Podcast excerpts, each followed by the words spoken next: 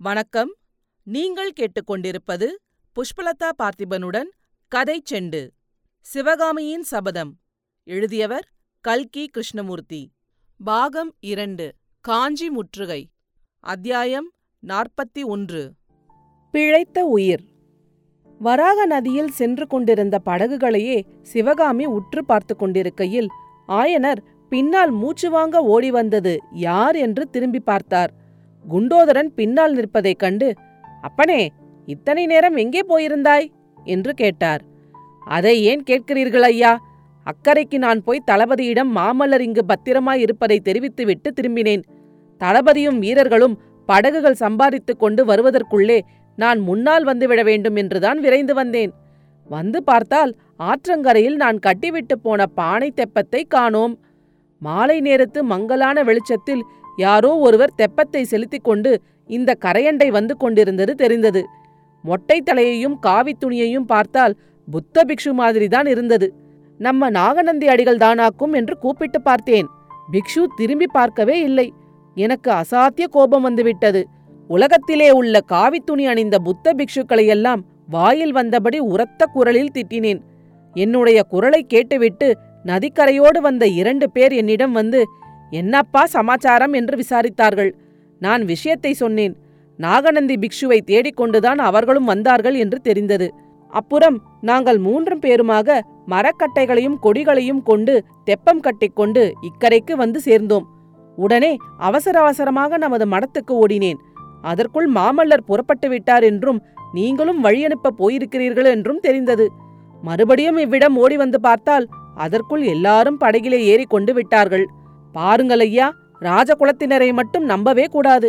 மாமல்லர் என்னிடம் சொல்லிக் கொள்ளாமலே கிளம்பிவிட்டார் பார்த்தீர்களா? ஏதடா மூன்று நாளாய் உயிருக்குயிரான சிநேகிதனைப் போல பழகினோமே என்ற ஞாபகம் கொஞ்சமாவது இருந்ததா? இவ்விதம் மூச்சு விடாமல் குண்டோதரன் பேசியதையெல்லாம் ஒரு காதினால் கேட்டுக்கொண்டிருந்த சிவகாமி ஆமாம் குண்டோதரா ராஜகுலத்தவரை நம்பவே கூடாதுதான் என்றாள். ஆயனர் அதெல்லாம் இருக்கட்டும் குண்டோதரா நாகநந்தி இந்த கிராமத்துக்கு வந்தாரென்றா சொல்கிறாய்? நான் பார்க்கவில்லையே. நாகப்பாம்பு அவ்வளவு சுலபமாக வெளியே தலை காட்டிவிடுமா புற்றிலே ஒளிந்து கொண்டிருக்கும் என்றான் குண்டோதரன். பெரியவர்களை அப்படியெல்லாம் சொல்லாதே குண்டோதரா. நாகநந்தி பெரிய மகான். உண்மையில் அவரும் இந்த கிராமத்திலேயே தங்கிவிட்டால் எனக்கு வெகு சந்தோஷமாயிருக்கும் பாறை கோயில்கள் அமைப்பது பற்றி அவர் நல்ல நல்ல யோசனைகள் கூறுவார் என்றார் ஆயனர். பிறகு இன்னும் யாரோ இரண்டு பேர் நாகநந்தியை தேடிக் கொண்டு வந்தார்கள் என்றாயே. அவர்கள் யார்? என்று கேட்டார்.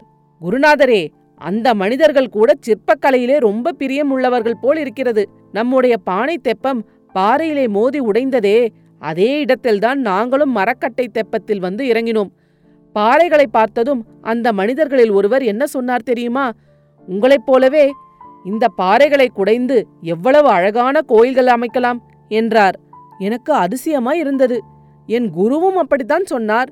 என்றேன். யார் உன் குரு? என்று அந்த மனிதர் கேட்டார். உங்கள் பெயரை சொன்னதும் அவர் மிகவும் ஆச்சரியப்பட்டார். உங்களை கூட அவருக்கு தெரியும் போலிருக்கிறது குருவே. அப்படியார் என்னை தெரிந்தவர்? பாறைகளை பார்த்ததும் கோயில் ஞாபகம் வரக்கூடியவர். நான் அறிந்த வரையில் ஒரே ஒருவர்தான் உண்டு.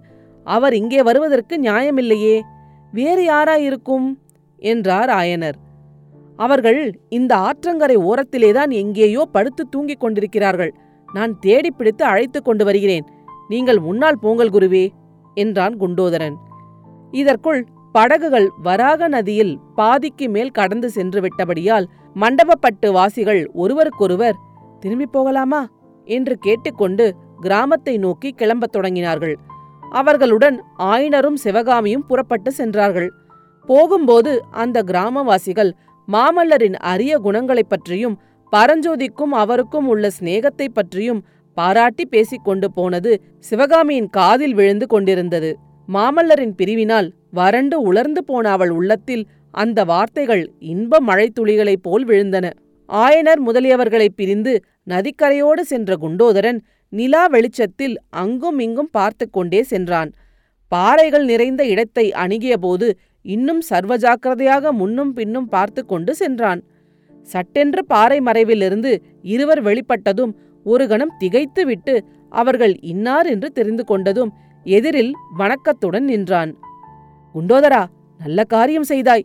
எங்களை இப்படி காக்க வைத்துவிட்டு போயே போய்விட்டாயே.